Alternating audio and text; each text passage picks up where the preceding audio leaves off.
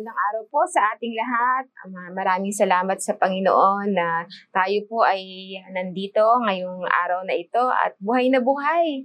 No? At meron po tayong pagkakataon para makapakinig ng kanyang mga salita na naghahatid po ng pagpapala sa atin araw-araw. So nais ko pong i-share sa inyo ang salita ng Diyos sa Romans 12.2. Sabi po dito, Do not conform to the pattern of this world, but be transformed by the renewing of your mind, then you will be able to test and approve what God's will is, His good, pleasing, and perfect will. Sa Tagalog po ang sabi sa Romans 12.2, At huwag kayong magsiayon sa sanlibutang ito, kundi mag-iba kayo sa pamamagitan ng pagbabago ng inyong pag-iisip upang mapatunayan ninyo kung alin ang mabuti at kaaya-aya at lubos na kalooban ng Diyos.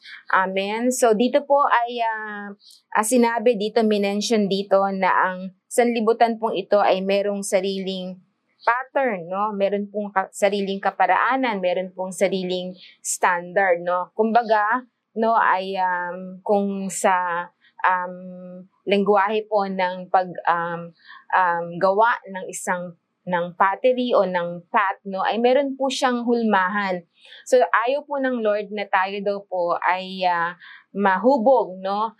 Ayon daw po sa hulmahan o kaparaanan o standard ng, ng sanlibutan. Okay? So, madalas po na, na napapansin natin yan, iba po yung kaparaanan ng sanlibutan, iba rin naman po yung kaparaanan ng Diyos, no? At kung ano yung sinasabi ng salita ng Diyos. At madalas po magkaiba yan, no? Yun pong kaparaanan ng mundo at kaparaanan po ng ating Panginoon. Pero nais ng Diyos na tayo daw po ay mababago no yung ating pag-iisip ng salita ng Diyos upang malaman daw po natin ang kanyang kalooban. Okay? So, ang salita po ng Diyos ini-instruct niya tayo no na uh, doon po tayo umayon, no? O doon natin um, iset, no? O doon natin um, i-conform no yung ating pag-iisip no? At sa pamamagitan po nito ay magbabago po yung ating buhay. So instead po no he wants us to renew our minds and be conformed to the word of God no? And only by this we will be able to know his will. Ano po yung tatlong kalooban ng Diyos?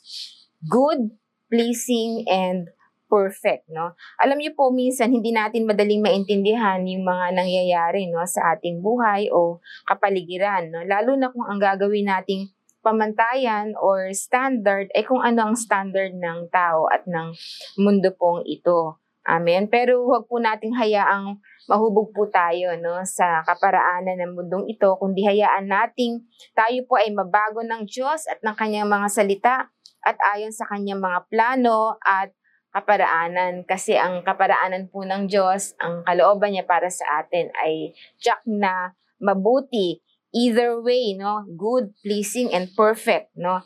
He wants the best for us. Amen. So, there were times na hindi po natin makomprehend ito dahil po yung kaisipan natin minsan uh, ito po ay uh, naka ano nakalin no kumbaga sa kaparaanan ng mundong ito. Meron po tayong sariling kalooban, no, sariling opinion, mga prinsipyo, mga pagpapahalaga, no, at minsan natatabunan po 'yon kung ano talaga ang sinasabi no ng salita ng Panginoon. Okay, so paano po ba natin i-conform no yung ating pag-iisip at kung ma-conform na yung ating pag-iisip, magdulot po ito ng pagbabago ng ating buhay. Paano po? Number one, spend time with God. Speak to Him and listen to His words. Alam niyo po, pag nag-spend tayo ng time natin sa Panginoon, no, hindi lang yung nag-spend tayo ng time, nagsalita lang tayo, at hindi na natin binigyan ng chance ang Panginoon na kausapin po tayo.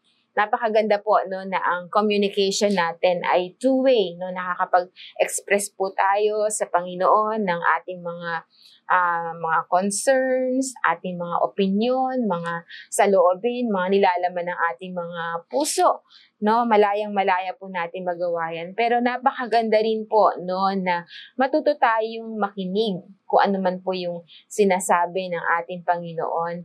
Kasi pag po tayo marunong makinig, nababago po no, no kung ano yung mga nandoon sa pag-iisip natin at ano yung mga gawin natin. No? Nagkakos po yan ng pagbabago sa atin. Ano pa po? No? Number two, uh, submit your will to God. No? Allow Him to have His way.